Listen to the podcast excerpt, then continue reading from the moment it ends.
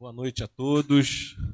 Que a graça do Senhor Jesus seja todos nós sempre intenso na nossa caminhada, na nossa vida, pois quando pensamos na graça, ela é o meio pelo qual tudo existe. Então, quando a gente fala assim, que a graça do Senhor Jesus esteja sobre todos nós, nós estamos falando que de algo que sustenta todo o universo. Foi pela graça de Cristo que registra-se lá em João, né? Por meio dele todas as coisas vieram a existir. Cristo foi gracioso em sustentar toda a criação e por ela morrer também. Então, que a graça do Senhor Jesus esteja sobre você, porque é ela que te sustenta, é ela que te faz estar aqui. Hoje eu queria pedir licença e, e não ir a Zacarias.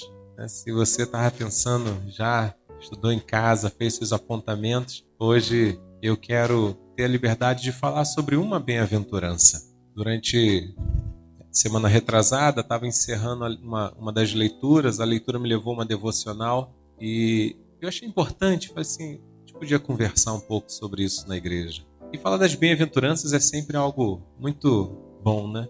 Mas eu queria então começar trazendo um desafio para você. Vamos pensar sobre nós.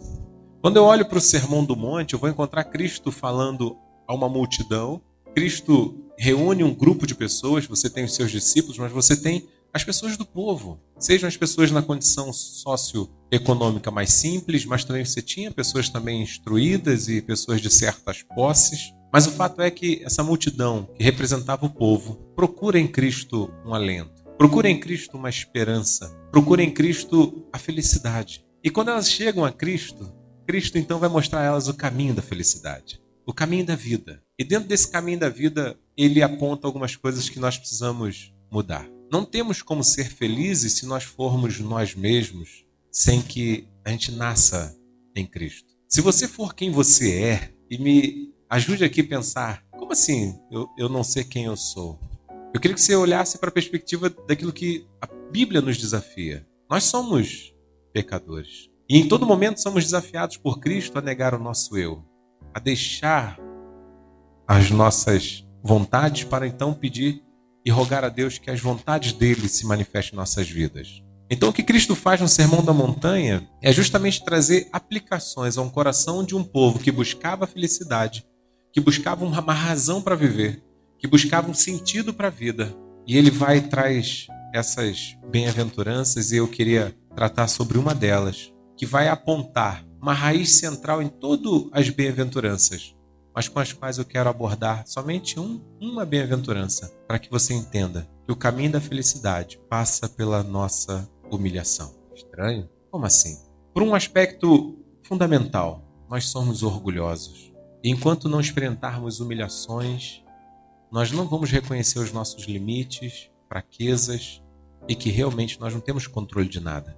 Todo o sermão da montanha ele vem justamente trazer esse aspecto, especialmente as bem-aventuranças, desse grande problema enraizado em nós, o orgulho. Essa arrogância que tem como braço o orgulho. Essa arrogância que tem como outro braço a vaidade.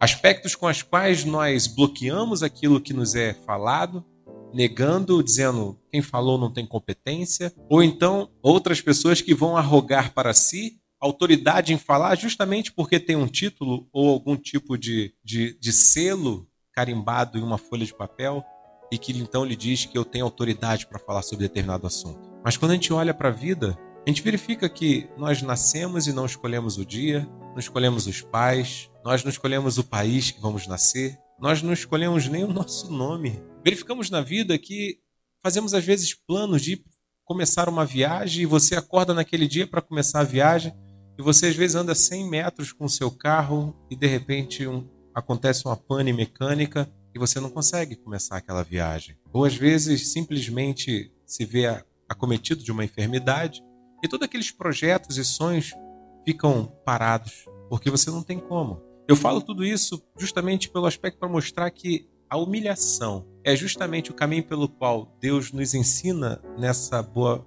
nessa bem-aventurança que vou ler para vocês para que assim a gente entenda que enquanto o meu eu não morrer, não temos como ser felizes. Nos decepcionaremos todos os dias, conosco e com as pessoas ao nosso redor. Por isso, no Mateus 5, verso 3, projeta aí para gente que tem a, a, a versão revista e atualizada, que ela diz, né? Bem-aventurados os humildes de espírito, porque deles é o reino dos céus. Vamos ler comigo? Bem-aventurados.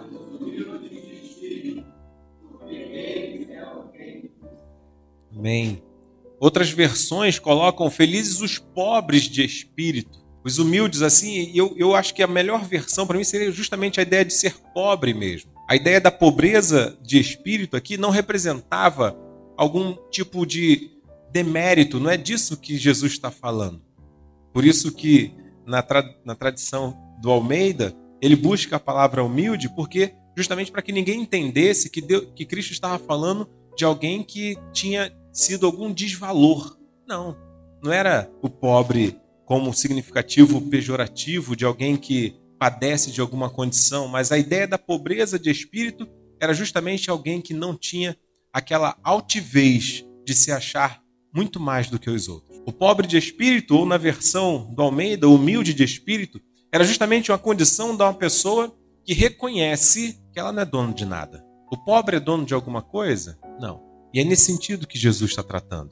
Do pobre de espírito que se conscientiza de que ele não é dono de nada. Quando nós nos colocamos nessa condição, e aí é com isso que eu quero trazer aqui o cerne dessa palavra, é que é justamente quando, nós nos conscientizamos que não somos donos de nada, Deus diz: vocês herdam então o reino dos céus, se tornam donos de tudo. É justamente quando eu arranco do meu peito a arrogância, algum tipo de consciência que me faça acreditar que eu sou dono da minha mulher, que eu sou dono dos meus filhos, que eu sou dono de algum bem material, que eu sou dono do meu nariz. Todas essas condições, na verdade, não caracterizam que eu sou dono de nada. E por isso Cristo vai nos desafiar a entender que felizes são aqueles que entendem isso. Você não é dono de nada e nunca será. E todas as nossas frustrações, tristezas, mágoas, competições, brigas que ocorrem em nosso meio estão todas elas associadas justamente à nossa arrogância. Porque alguém feriu minha vaidade, dizendo que eu não prego bem, isso me incomodou e ah, fiquei com raiva. Ou porque a minha esposa fez algum comentário criticando o meu caráter, então também não gostei, e aquilo mexe com a minha alma, por, justamente pelo conceito do fato de eu ter um sentimento de arrogância. É porque eu me acho bom e alguém me feriu dizendo que eu não sou bom. As qualificações são avaliadas justamente dentro daquilo que eu acho que significa. Não sei se me fiz fazer entender, mas o que eu estou mostrando é justamente a ideia de que nós arrogamos para nós conceitos, valores e qualidades com as quais nós às vezes não temos. E é disso que Jesus está falando. Bem-aventurado o pobre de espírito, ele diz: Pois destes é o reino dos céus. O quanto mais eu aprendo a ter uma vida simples e um coração aberto e a simplicidade de saber que não sou dono de nada, mas desfruto das, das, das coisas ao meu redor que me foi concedido por Deus, quanto mais eu entendo que a minha esposa, o meu marido não são meus como propriedade, isso me conscientiza de que ela se encontra ao meu lado por decisão própria e pela ação graciosa de um Deus que a sustenta ali. Quando eu olho para os meus filhos, verifico que eles não são meus, mas que são pessoas criadas por Deus, sustentadas por Deus, mantidas por Deus e que foram gerados no ventre da, da, da, da minha esposa, né, da mãe deles, pela ação graciosa de Deus, que os formou assim. Eu não escolhi o sexo deles. Eu brinco com a Kelly que eu falei assim: eu pensei que meus filhos seriam moreninhos de cabelo de índio. Então, tudo branquinho. assim, poxa, puxou muito a mãe. Não ficaram bonitinhos, né? Mas assim, cadê? Não sai um moreninho aí, né? Para aparecer com o pai, com o cabelo mais espichado. Verifique que a ideia de eu achar que são meus, mas se, se nem o sexo deles eu posso escolher, se nem o sêmen que vai germinar, e no dia, e na hora, e no tempo, é como eu quero.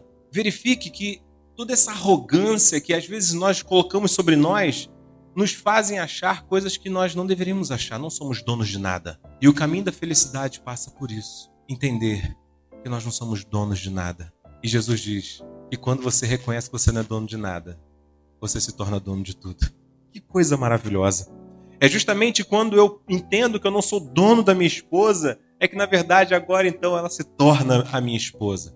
É quando eu entendo que eu não sou dono dos meus filhos, agora então é que eles se tornam meus filhos. É quando eu entendo que eu não sou dono dessas coisas que tenho, é que então eles passam a ser realmente meus. porque agora eles fazem parte de um projeto com o qual eu olho e vejo que é a mão de Deus produzindo, sustentando e me agraciando para viver um caminho de felicidade. Verifique que muitas das nossas tristezas e agonias estão associadas justamente à nossa arrogância. E Jesus começa as bem-aventuranças dizendo sobre isso. Enquanto pairar no coração de vocês a arrogância, que tem seus braços do orgulho da vaidade, vocês não vão experimentar o reino dos céus. Vocês não vão ser dono de nada. O desafio para nós, então, nessa noite é justamente parar um pouquinho e refletir sobre isso. Que talvez nós gastamos muita energia da nossa vida, muitas lágrimas, muito, muitas angústias, talvez muitos dos nossos cabelos possam ter caído de tanta preocupação e nervosismo com coisas com as quais nós não temos controle. Em vários momentos encontramos Cristo dizendo: Não andeis ansioso com o dia de amanhã, não andeis ansioso com nada, porque eu sou Deus provedor. Mas a gente se arroga para si uma ideia de autoridade, dizendo assim: não, mas se eu não fizer, eu tenho que. Eu vou resolver o problema da minha casa, eu vou resolver esse problema, eu sou a pessoa capaz, eu sou essa pessoa. E essa arrogância faz com que, assim também, eu não respeite a ação do próprio Deus.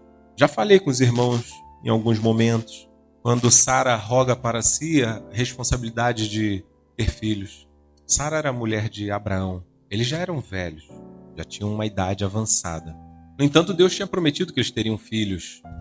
E os anos estavam passando. E o que acontecia? Ela não ficava grávida.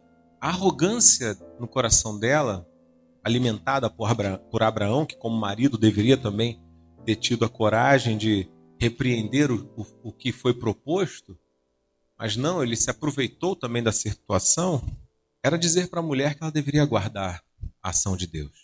O problema da arrogância é que a gente quer justamente resolver coisas que nós não temos controle. Passaram-se anos e ela não ficava grávida. O que ela resolve fazer? Eu vou dar um filho ao meu marido. Pegou a empregada, mandou se deitar com o marido dela. A empregada ficou grávida. Por ação de Deus.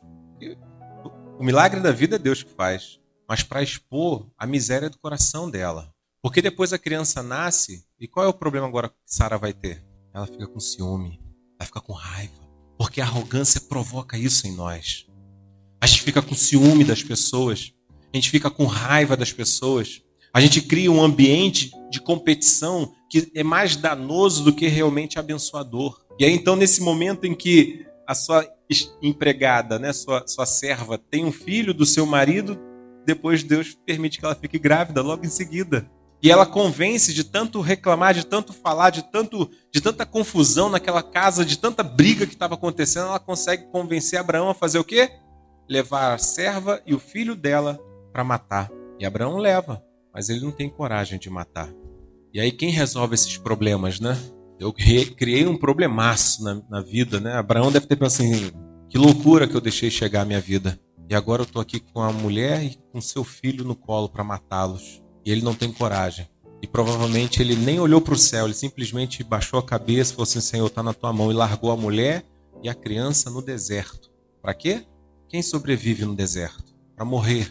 Mas não porque ele ia matar, mas para que de alguma forma, assim, se ela morreu foi porque Deus quis que ela morresse. Mas louvado seja Deus. É um Deus misericordioso que não é arrogante como nós, que não é vaidoso como nós.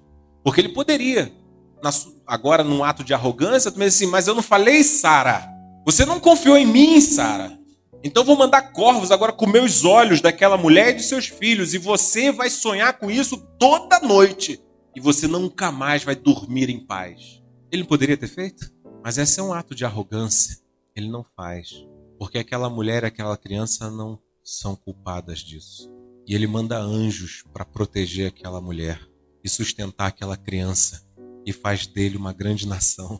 Aquela criança abandonada e aquela mãe desprezada lá no deserto. O que eu quero mostrar com isso? Que verifique como que a arrogância produz problemas na nossa casa, na nossa família.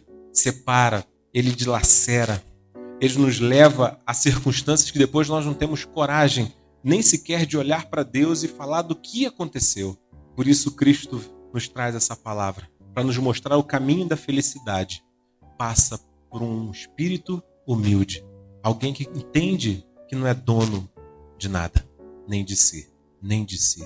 Hoje eu fiquei surpreso com uma situação que aconteceu pela manhã, na pregação, o seminarista foi e me citou. Quando ele começou a me citar, aí você para assim e fala assim: Ai, Senhor, o que, que o seminarista vai falar de mim, né? E aí ele falou uma coisa que ele participou de uma reunião comigo, com a liderança do sínodo, pediu para ele estar, e naquela reunião me foi solicitado, perguntado se eu pregaria de madrugada, porque existe um trabalho da Nacional de SAF que elas fazem trabalhos de madrugada online e, e, e alguns pastores entram para pregar, para depois elas orarem. Eu falei, ué, esse é o melhor horário, né? Geralmente eu estou dormindo, então é fácil. Falei assim para ela, falei assim, esse para mim é o melhor horário, porque esse horário geralmente eu estou dormindo, né? De madrugada, de esse horário de 10 às 4 da manhã, eu tô de bobeira. Geralmente estou dormindo. Então, pode agendar. E aí ela ficou até assim, surpresa, né? E... Mas para mim, assim, achei aquilo muito. Não vi tanta coisa naquilo. Depois ela falou, não, porque tem pastores que dizem que não levantam de madrugada para pregar. Eu falei, estranho. Mas depois o seminarista foi e citou, dizendo que. E depois, num momento, ele me perguntou, eu falei assim: ele, oh, legal, sou, sou pregar de madrugada, né? Deve ser interessante. Eu falei: é, de madrugada, de manhã, de tarde, de noite. É sempre interessante, porque eu entendo que eu nasci para isso. Eu não nasci para fazer o que eu achar que eu quero fazer. Eu nasci para viver o que Deus quer que eu viva. Então, se eu entendo que Ele me chamou para ser pregador, ele fala, vai lá e prega uma hora da manhã. Gente, qual a dificuldade? Talvez uma remela pode estar lá, mas aí a gente tira depois. Verifique que assim, eu usei isso como exemplo para mostrar que a gente precisa entender o sentido da nossa vida. E o sentido da nossa vida para chegarmos à felicidade passa justamente por esvaziar do nosso próprio eu. E a arrogância é o ponto cerne desse, desse sermão do monte, dessas bem-aventuranças para mostrar para mim e para você que eu e você precisamos negar o nosso eu e confiar no Senhor. Entender que a nossa vida está nas mãos dele, entender que nós não somos donos de nada, entender que realmente, em muitos momentos da nossa vida, nós estamos errados. E não é vergonha nenhuma reconhecer os erros, e não é vergonha nenhuma mudar, e não é vergonha nenhuma realmente falar assim: é verdade, eu, eu, eu errei. Essas coisas, na verdade, caracterizam-se pelo caminho da felicidade. Pois a arrogância vai te levar ao caminho da tristeza, onde você vai continuar a viver os seus próprios belos prazeres, correndo atrás dos seus interesses, e que caracteriza-se na palavra de Deus como pessoas que correm atrás do vento. Vão correr, vão correr e nunca vão conseguir pegar o vento. Nunca encontrarão a felicidade, nunca terão paz no coração, nunca poderão realmente abrir o coração e dar um sorriso sincero às pessoas, porque em todo tempo elas se veem ameaçadas nas suas vaidades e nos seus orgulhos. Observe então o que, que Jesus diz: Felizes os pobres de espírito, pois o reino dos céus lhes pertence. Quando você reconhece que não é dono de nada, Deus te faz dono de tudo. Deus te faz dono. Imagens fáceis de serem percebidas. As coisas que nós temos vão e vêm. A vida é realmente muito pequena as circunstâncias nos angustiam e às vezes nos aterrorizam. Basta um pequeno vento e parece que tudo na nossa vida fica difícil. Mas observe que muitas dessas coisas estão associadas ao nosso orgulho. Muitos dos nossos medos estão associados a, a, a, ao risco de sermos confrontados com os nossos erros. Muitos dos nossos é, é, das nossas angústias e preocupações estão associadas justamente a ideia de que eu sou responsável por fazer da minha vida uma vida de sucesso. Jesus está falando que a vida de sucesso é ser pobre de espírito, é entender que você não é dono de nada. Quando você entende que você não é dono de nada, você se torna uma pessoa feliz. Porque aí então você é dono de tudo. Aí então você desfruta do seu cônjuge. Aí então você sorri com os seus filhos. Aí então você glorifica pelo pão de cada dia. Aí então o sol tem muito mais clareza e a noite, ainda que possa trazer o sentimento de escuridão, mas tem a sua beleza e a paz, que caracteriza-se pela grande alegria de contemplar às vezes um vento, uma brisa que bate no rosto e você ter a certeza assim, sou o dono de tudo isso. Tudo isso você vive quando o orgulho cai por terra. Quando a arrogância cai por terra, levanta-se então uma nova pessoa um novo você para viver agora as grandes maravilhas do reino de Deus. Felizes os pobres de espírito, pois o reino dos céus lhes pertence. Deus abençoe a todos.